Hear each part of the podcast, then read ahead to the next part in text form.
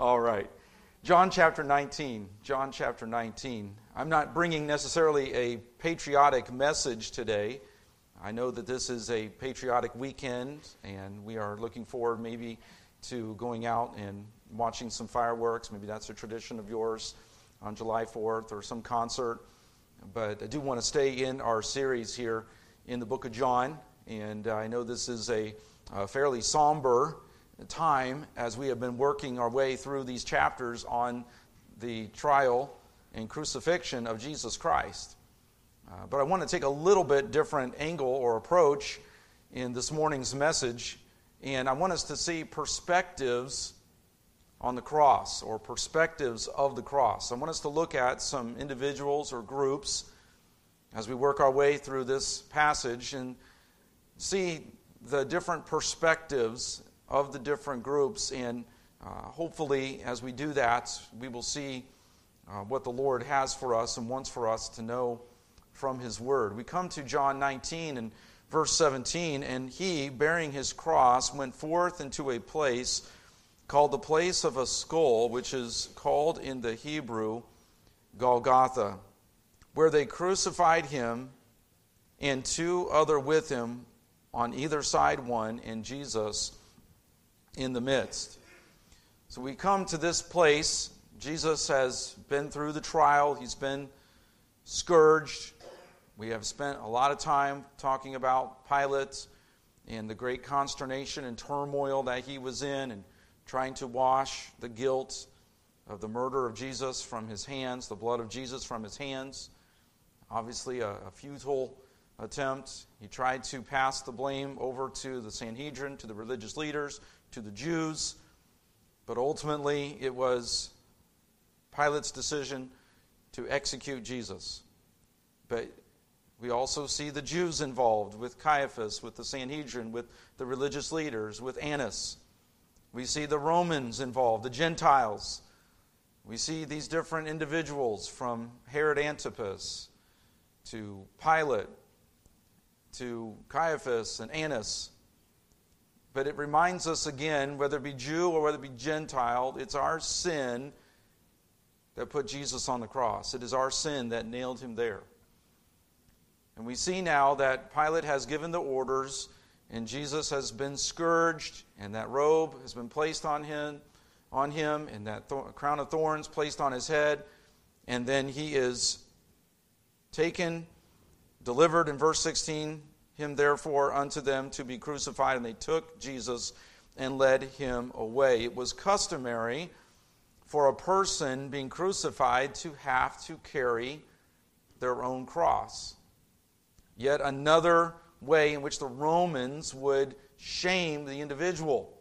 As if crucifixion weren't bad enough, Jesus having been scourged, which some criminals before crucifixion, if they were scourged, Many of them would not even survive the scourging. But of course, the strength of our Lord Jesus as the God man, uh, Jesus Christ was not some wimpy, hippie looking, emaciated individual, as some paintings, as some drawings of Jesus tried to make him appear to be. Jesus was a man's man, he was a strong Jewish man.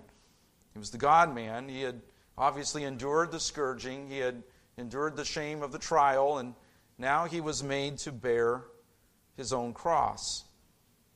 But notice as we read here that they sent him, they went forth, excuse me, in verse 17, into a place called the place of a skull, which is called in the Hebrew Golgotha. Golgotha in the Hebrew literally in the Jewish Aramaic, the word Golgotha means place of a skull because of the hillside there that we know of as Calvary. It had the appearance of a skull. I've not been to Israel, not been to the Holy Land, but my understanding from those who have been there, from the accounts that I've read from some people who have been there, that it does. Even to this day, it has the appearance of a skull. And that is the place outside Jerusalem where Jesus would carry his cross to be crucified. But we know in Matthew 27 that as Jesus was carrying his cross, there was a man who was called forth from the crowd to finish carrying the cross to the place where they would literally put Christ on the cross, would nail him there. And we know that man as Simon of Cyrene. So, as we look at different perspectives of the cross, we see, first of all, the perspective of this man, Simon. I know he is not mentioned specifically here. We reference Matthew 27 and verse 42, but we know that Simon of Cyrene was called forth from the crowd. Simon was probably a Jew. There was a Jewish population in the town, the city of Cyrene. Cyrene would be in what we know of as modern day Libya on the north coast of Africa, the south coast of the Mediterranean Sea, but the north coast of Africa there in what we know as the modern country of Libya. Cyrene, again, had a Jewish population. Simon was probably in Jerusalem for the Passover, being a Jew and participating in the Passover feast. And so he was there, no doubt, had heard what was going on and had come to watch as Jesus was carrying his cross. And we know that he was crumbling under the weight of the load of that cross. Again, all that Christ had endured, there were many who would never even have survived what he had endured already up to this point. Now, he was struggling to carry the cross. Simon is called to help bear the cross the rest of the way to the point where they would nail Jesus to that cross. We don't know a lot about Simon. Again, we've identified him as probably a Jew who was there to observe the Passover, but he is identified as the father of Alexander and Rufus in Mark 15 and verse 21. Now, Rufus is mentioned in Romans 16 in verse 13. And it's interesting, without getting too speculative, I think based on and what commentators and Bible scholars have ascertained about Simon, a man who was quite likely a religious person going to the Passover to observe as a Jew, practicing the, the, the Judean customs following the Mosaic law, but likely an unsaved religious man, observing the Passover, now is carrying Jesus' cross. Father of Alexander and Rufus, who is mentioned in Romans 16 and verse 13, Rufus apparently being a part of the Roman church. Many scholars, commentators, have ascertained that Simon was probably saved as a result of this interaction with Jesus and being there at the crucifixion. And then his, at least his son Rufus, became involved in the church at Rome.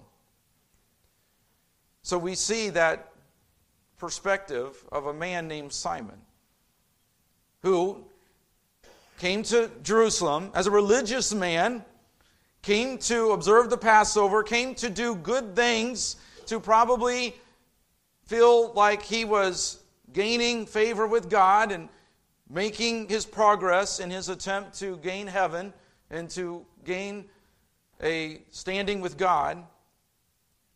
And Simon is called out to bear the cross of Jesus, which would have been a shameful thing. The criminal carrying his own cross, again, was another way that the Romans would shame the criminal. Simon is bearing now the cross, the cross of shame, and no doubt Simon, again, without getting too speculative here, Simon must have felt the shame of his own sin. He knew that Christ was carrying the cross as an innocent man, no doubt he had probably known enough about Jesus by this point that he knew that this was an innocent man condemned to death, and Simon, now carrying the cross, realized that he had the shame of his own sin that he was carrying. And Simon gets saved, his son Rufus gets saved and becomes involved in the church at Rome and is recognized by the Apostle Paul in Romans 16 in verse 13. So we see the perspective of an individual, a religious man named Simon. And how many religious people do we know around the world, right here in the greater Lafayette area, people that we come into contact with, very religious people, good people, moral people, who want to gain a right standing with God but are going about it all the wrong way. And they must face the shame of their sin, recognize their sin before a holy God, and turn from their sin and turn to Christ in saving faith, the way apparently Simon did, and at least his son Rufus did as well. We can't help but make note of the fact that as Jesus carried his cross, an Old Testament type of Christ, Isaac carried the wood to his sacrifice in Genesis 22. We also know from Hebrews 13 and from the Levitical record and the Mosaic law that the sin offering had to be taken outside the camp. So we see fulfillment in the type of Christ in Isaac and then also in the sin offering in Jesus taking his cross to be crucified outside the camp outside Jerusalem. So we see Simon of Cyrene, but we also see another perspective of the cross. And again, we come back to verse number 18, where they crucified him and two other with him on either side one, and Jesus in the midst. We see the perspective of the two thieves.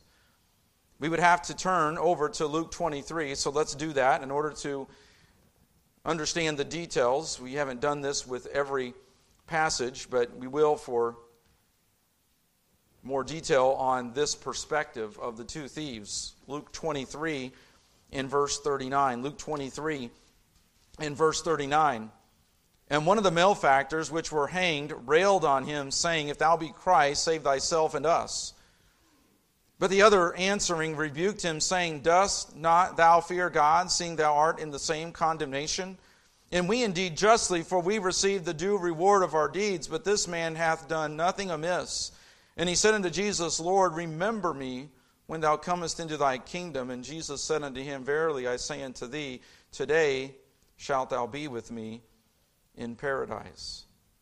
So we see also the perspective of these two thieves, one on either side of Jesus. At the beginning, apparently, they both were mocking Jesus. When they were first hung there on the cross next to Jesus, it appears from the other gospel accounts that they were mocking him at the beginning, but by Luke 23 and verse 39, there was one who had begun to change his attitude toward Jesus. God was working on this man's heart, seeing the way Jesus was dying, knowing, as we just read, enough about Jesus, knowing he was an innocent man. The one thief spoke up. As the other was mocking in verse 39 of Luke 23, the other answered, rebuked him, saying, Dost thou not fear God, seeing thou art in the same condemnation, and we indeed justly? For we receive the due reward of our deeds, but this man hath done nothing amiss. He saw his guiltiness, their guiltiness. He made it personal. He recognized, he even refers to the fear of God, verse 40. He makes mention of condemnation. And at that point, we see this thief, as he realizes his just condemnation, Christ's unjust condemnation, Christ's innocence, he realized that he was a sinner justly dying for his sin while Christ was dying unjustly for his sin. And that thief, at that point, I know it wasn't a great sinner's prayer. I know it doesn't go on the back of some of our tracks, and nothing wrong with having a sinner's prayer on the back of a track. That's not my point. But we don't often think of this maybe in the terms of a sinner's prayer, but all he says in verse 42, notice he says, Jesus, Lord. He recognizes Christ as the Messiah. He recognizes him as the Son of God. He recognizes his own sinfulness. He knows that he can't get there on his own. And in a sense, a deathbed confession Remember me when thou comest into thy kingdom. He recognizes Christ as King, King of kings and Lord of lords. Something that Pilate and Caiaphas and Annas and Herod had refused to recognize. The thief on the cross comes to the grips of the reality of his sin and he calls out for Christ to save him. Remember me. Remember me when thou comest into thy kingdom. And then we read there in verse 43 as Jesus states, Verily I say unto thee, today thou shalt be with me in paradise. Just in that simple statement, we see the theology of heaven, we see the theology of a sinner saved by faith alone, in Christ alone. We understand that baptism is the first step of obedience after a person gets saved, but isn't it very clear from this verse that baptism is not a requirement for salvation? It is a step of obedience after one gets saved. Obviously, there was no opportunity for the thief on the cross to be baptized. Obviously, there was a mercy and a grace of God that was extended there, but it's very clear that he was saved by faith alone in Christ alone. No works, no baptism, no nothing else. Solely by faith alone in Christ, as he recognized his sin, as he called out for the Savior to remember him as he went into his kingdom. We see even the theology of absent from the body, present with the Lord as Paul would later write in Corinthians. We know that when a saved person dies, they immediately enter into the very presence of God. Absent from the body, absent from this sin cursed body, and present with the Lord, waiting the resurrection day when the soul and the body will be reunited and that body will be glorified. So we see the perspective of the two thieves. We've seen, we have seen the perspective of Simon of Cyrene. But then we notice here, as we continue going back to John 19, and we come to this sign in verse 19. And I'd like to maybe refer to it as the perspective of the onlookers or the perspective of the world and the invitation once again to the entire world for whosoever will. Because in verse 19, Pilate wrote, had it written onto the title on the sign above Jesus' head, and put it on the cross, verse 19, and the writing was Jesus of Nazareth, the King of the Jews. This title then read many of the Jews, for the place where Jesus was crucified was nigh to the city and was written in Hebrew and Greek and Latin. Hebrew, again, is probably Jewish Aramaic. Nevertheless, in the Hebrew language, Greek and then also Latin, which would have been common among the Romans. So we see, even in the inscription, Jesus of Nazareth, King of the Jews, we see, in a sense, the perspective of the onlookers, the perspective of the world. There is, even in that sign, Christ dying for the sins of the world. For God so loved the world that he gave his only begotten Son, that whosoever believes in him shall not perish but have everlasting life.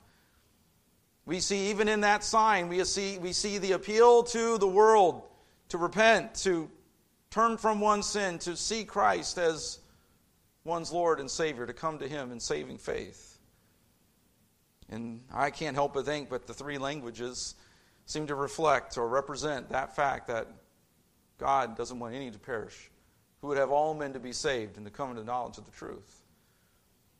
We've seen Simon, we've seen the two thieves, we've seen the world or the onlookers, but then we also see the soldiers. The soldiers. Let's go down and we read in verse 22. Pilate answered, What I have written, I have written. Of course, the religious leaders, the chief priests, verse 21, they want to argue with Pilate about this sign. Pilate says, I'm not going to argue with you anymore. I've argued with you all night, in a sense, all morning. What I've written, I have written. Verse 23 Then the soldiers, when they had crucified Jesus, took his garments and made four parts, to every soldier a part, and also his coat. Now the coat was without seam, woven from the top throughout. They said, therefore, among themselves, Let us not rend it, but cast lots for it, whose it shall be, that the scripture might be fulfilled, which saith, They parted my raiment among them, and for my vesture they did cast lots. These things, therefore, the soldiers did. So the soldiers, it was customary for the soldiers, the executioners, apparently, because it's reference there that they made four parts, that there were the four soldiers immediately involved in the execution, probably there and nailing the, the nails into Jesus' hands and his feet. And we see that they begin to gamble for Christ's clothes. It was customary for the executioners to do this. They would claim the garments of the condemned.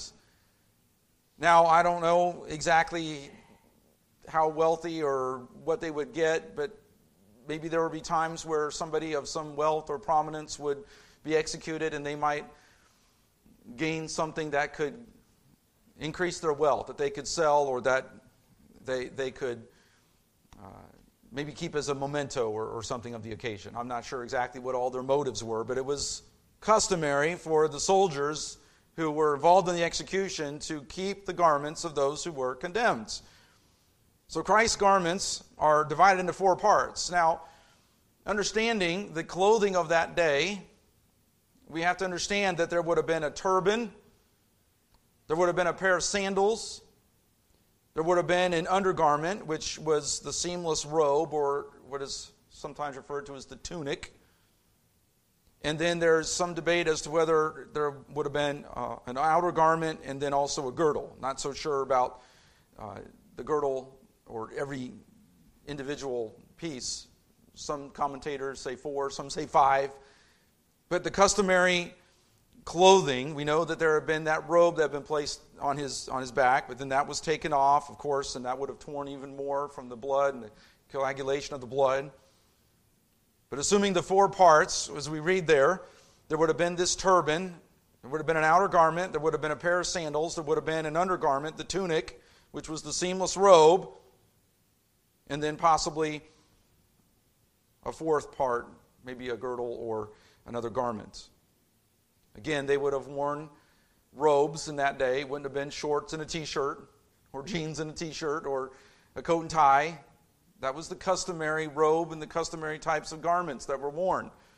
So they began to gamble. They began to cast lots and gamble for who was going to get what of Christ's clothing specifically for the seamless robe, and then divided the other items among themselves. And notice what we read there in verse 24 that this was a specific prophecy fulfilled from Psalm 22 and verse number 18, where it was prophesied in that messianic, messianic psalm that they would cast lots, they would gamble for the garments of the Messiah. So even these soldiers, from their perspective, they're thinking, I'm going to gain something from this. Now, they wouldn't have gone and sold it on eBay or one of those other you know, websites, but maybe they could have turned around and sold it or kept it as a memento. Maybe would have and, and made them maybe made them more wealthy or at least given them some credence.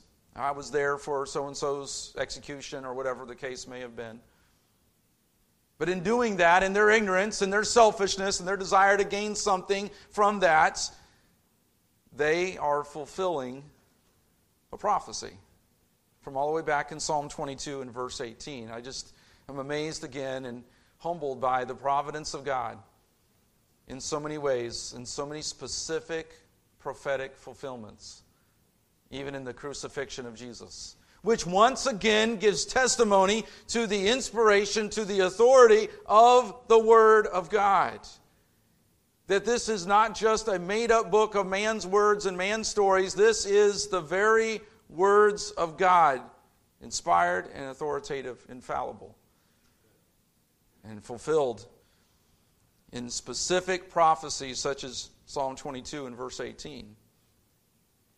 Now, in Luke 23 and verse 47, Matthew 27 in verse 54, in Mark 15 in verse 39, we know that there was among the soldiers a centurion. So, among the perspective of the soldiers, those who were gambling for Christ's clothing, no doubt they were in ignorance and in an unsaved condition. They were looking for their own personal benefit and profit. They were going about this with no reverence, no respect, and, and, and, and no humiliation or, or no, no humility, no submission to Christ. But there was one. As we see throughout the crucifixion of Christ, throughout his trials, And as we see in our own lives, in our own world, so many people who are drawn to Christ, who get saved from different backgrounds, different settings, different walks of life, and we are, as a church family, a testimony to the grace of God coming from lots of different backgrounds, different statuses in society, different wealth, different wherever the economic or the cultural background is, we know that God can save and will save all who will come to Him in repentance and faith. No matter what your background is, no matter what your cultural background is, no matter what your race may be, no matter what your economic status may be, God can and will save you if you will come to Him in repentance and faith. And there's a centurion Luke chapter 23. Luke chapter 23 and verse 47. Now, when the centurion saw what was done, he glorified God, saying, Certainly this was a righteous man. He said that right after Jesus spoke, Father, into thy hands I commend my spirit. We go over to Matthew 27 in verse 54. Matthew 27 in verse 54. And there we read the centurion. Now, when the centurion and they that were with him watching Jesus saw the earthquake and those things that were done, they feared greatly, saying, Truly, this was the Son of God. A centurion gets saved. A centurion turns from his sin and turns to Christ in saving faith. We see a centurion leaders, a leader of a band of a hundred Roman soldiers. No doubt in his band of men were those who had nailed Jesus to that cross, some of whom may have been there in the judgment hall slapping him. No doubt had been railing on him and mocking him, and the centurion, in observing all of that, all that went on in the proceedings and the crucifixion of Jesus, the centurion was struck with the gravity of his sin and the greatness of our God, of our Savior Jesus Christ. And he says, Truly, this is the Son of God. And he gets saved. We've seen the perspectives of a Simon, a religious man who gets saved.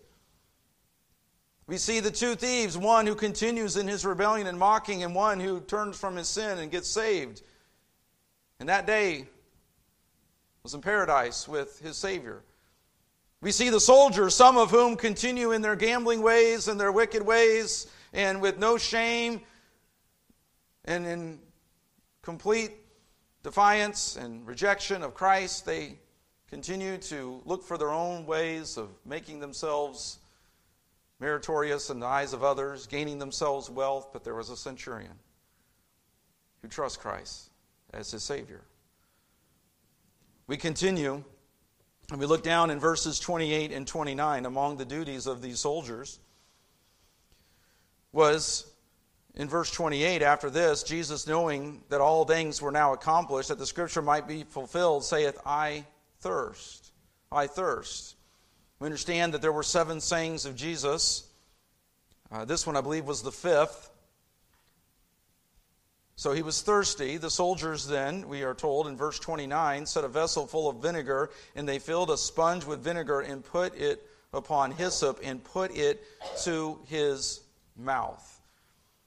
Now, I don't know the exact chemical makeup of this vinegar, but when I think of vinegar, I, I remember there are certain distinctive things in my memory growing up.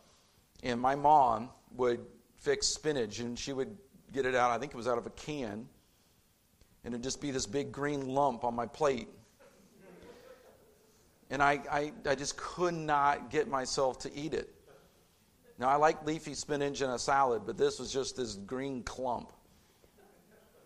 And my mom and dad thought, oh, we know how to make them eat the spinach. We'll pour vinegar on it. And I am not joking. My recollection to this day of vinegar always has to do with a big clump of spinach on my plate. And I had to eat enough. I don't remember how many bites, but we had to eat something. Usually at my house, we had to clean our plates, but there were certain things where my mom and dad would be merciful to us, and we would, and we would only have to eat a certain portion of certain veg- vegetables. And spinach was one of them that we just had to kind of hopefully get it to go down with that vinegar, slide it down or something. Well, whatever this vinegar that they mixed, that is described as vinegar, was dipped in a sponge and using a, a reed, a hyssop reed, they put it up to Christ's lips to moisten them. This was commonly done actually to sustain life and to increase the torture and the pain. This is different from the wine mixed with gall described in Matthew 27 and verse 34 that Jesus refused because the wine mixed with gall would deaden the pain. Jesus refused what would have lessened the pain, and he allowed for his lips to be moistened, for him to take just a small part of what would increase the torture and the pain. That's incredible. Dying for our sin, and he increases his own pain and his own torture and increases the suffering for you and for me. Most of us, when we get sick, we just want to get as far removed from the pain and the agony and the difficulty. We want to get beyond that as quickly as we can. But as the soldiers reached up with that reed of hyssop and that sponge with that vinegar, we read there, they put it upon a hyssop, put it upon hyssop, and put it to his mouth. In verse 30, when Jesus therefore had received the vinegar, he said, It is finished. So the prolonging of that torture, of that pain, of that suffering was the purpose of that vinegar that the soldiers gave him. That once again reminds us of the suffering of our Lord for you and for me. That he was tortured, that he suffered intense, excruciating pain as the God man a pain that goes beyond anything that we can possibly imagine. And I know some of us have been through surgeries, we've been in some sort of accident, or we've had some measure of pain.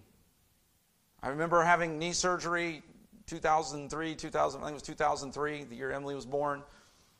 And I remember the first rehab I went to, the first therapy, and I had my, I was laying down on my back, and that therapist came, and I felt I thought that she was just yanking my knee. I, I, she probably barely moved it.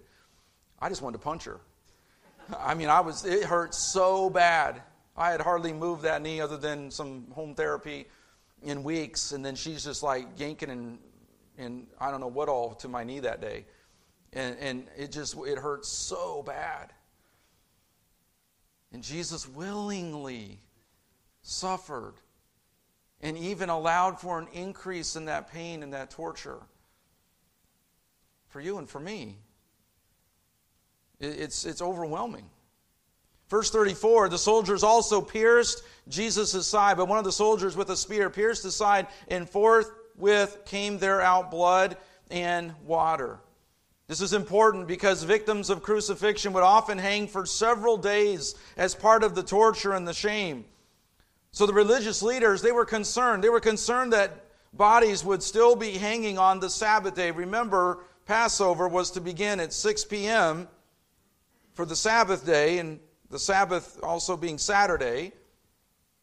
And they asked the soldiers then to break the legs of the criminals hanging on the cross. The soldiers would break the legs of the thieves as was common practice, because when the legs were broken, no longer could those who were hanging on the cross elevate themselves in their diaphragm to be able to take a breath. If they didn't die from the pain and all that went on with the crucifixion, they would die from asphyxiation because they would have to pull themselves up in order to get their diaphragm. They would have their arms hanging and they would pull up just enough to catch a breath. But when their legs were broken, they couldn't do that and they would die from asphyxiation. But when they came to Jesus, he was already dead. The soldiers saw that he was already dead. So what did they do? They pierced his side with the sword in fulfillment of the prophecy of Psalm 34 in verse number 20. Out of the wound, blood came mixed with water. A biological, scientific reality indicating that he was dead. And that fulfilled the prophecy of Zechariah 12 and verse number 10. Two more prophecies fulfilled, even in the acts of the soldiers, as part of their custom, as part of what they would do. And as they pierced him through, we see fulfillment of messianic prophecies from Psalm 34:20 and Zechariah 12 in verse number 10. So we see these perspectives. We see Simon, we see the thieves, we see the soldiers and the centurion, and then we come to the women. Verses 25 through 27. John 19 and verse 25. We work our way back up to verse 25. Now there stood by the cross of Jesus his mother and his mother's sister, Mary, the wife of Cleophas, and Mary Magdalene. When Jesus therefore saw his mother and the disciple standing by whom he loved, he saith unto his mother, Woman, behold thy son. Then saith he to the disciple, Behold thy mother. And from that hour, that disciple took her unto his own home. Now let's identify for a minute these women. There is some debate as to whether there were three or there were four. I believe there were four Mary, the mother of Jesus, Mary, the mother of James and John, sons of Zebedee, sons of thunder. That would have been Mary's sister. So you have Mary, the mother of Jesus. You have Mary, the mother of James and John. You have Mary, the wife of Cleophas, and then you have Mary Magdalene. I believe these are the women who are identified here. Now, there were probably other women who were also observing. We know that there were later, there would be women who would go down to the tomb. But we read here of Mary, the mother of Jesus. Can you imagine how hard it was for Mary to watch her son tortured, to suffer like a common criminal. We read in Zechariah, or excuse me, not Zechariah, in Luke chapter 2 and verse 35 that uh, Simeon, when they brought Jesus as a infant to Simeon, he said that a sword would pierce through her own heart.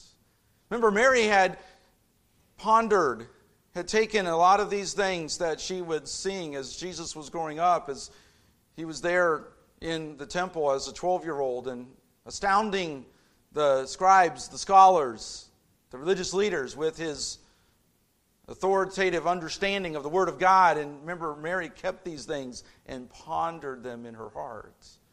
Now she's watching Jesus die on the cross, suffer unimaginable pain a sword, in a sense, would pierce through her own soul, her own heart also, in a proverbial way, in an allegorical way. Imagine what it was like for Mary.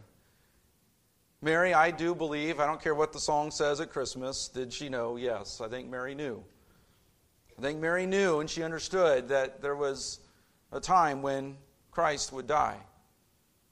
She knew Christ as her Savior. She had come to him in humility as his handmaid, as she refers to herself in her song of praise and thanksgiving.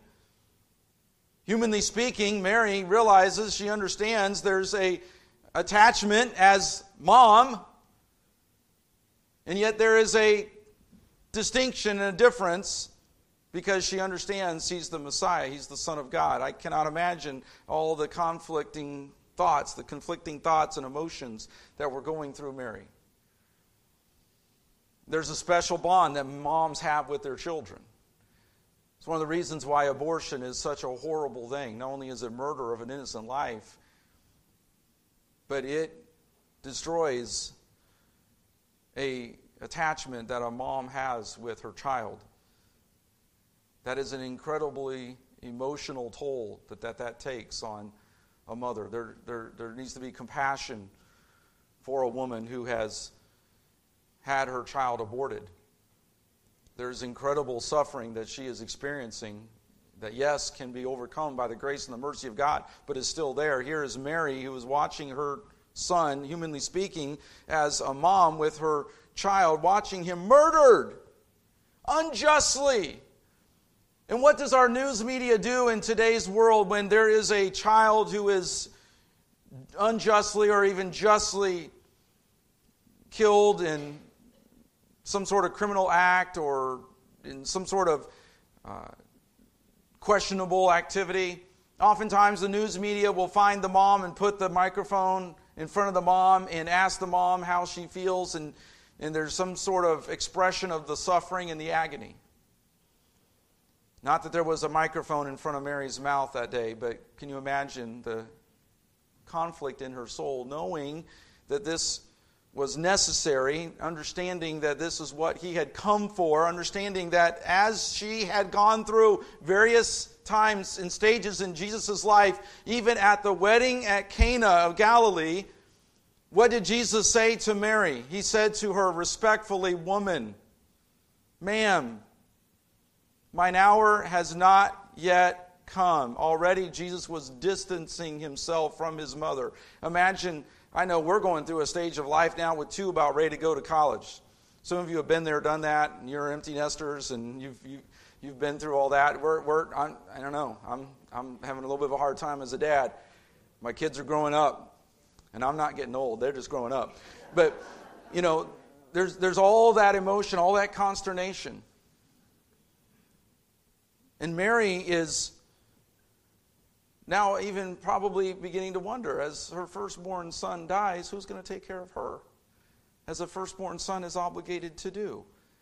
And Jesus, in his compassion, in his love, what does he say? He says to the Apostle John, who will not identify himself in his humility, he just simply says, the disciple standing by, whom he loved, the disciple whom Jesus loved, he saith unto his mother, Woman, behold thy son. And he saith to the disciple, Behold thy mother. In his compassion, Jesus makes sure that his mother is taken care of. Now, can I again go on a little bit of a caveat here?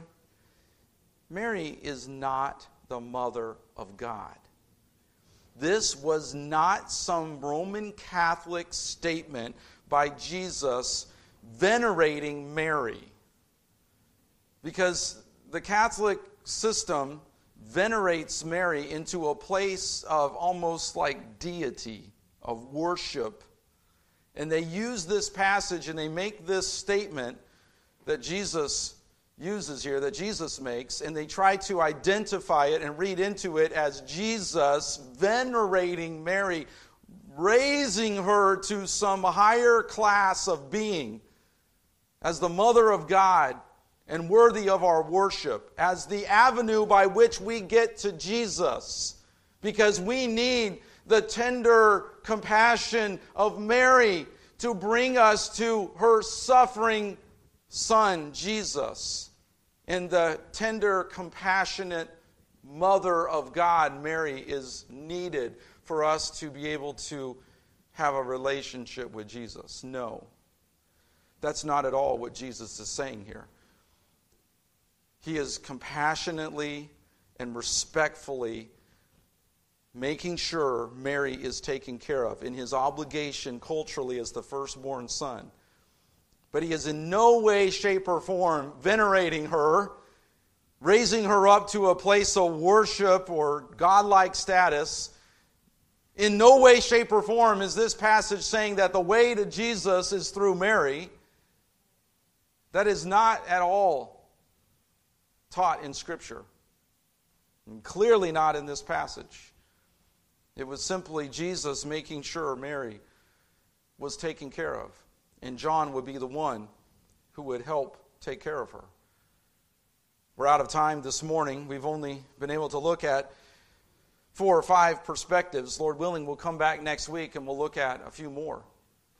But we've seen Simon, a, a religious man, who ends up as an casual observer carrying the cross of Jesus, whose son Rufus is then identified as a member of the Roman church, the church at Rome, I should say, that Paul identifies in Romans 16.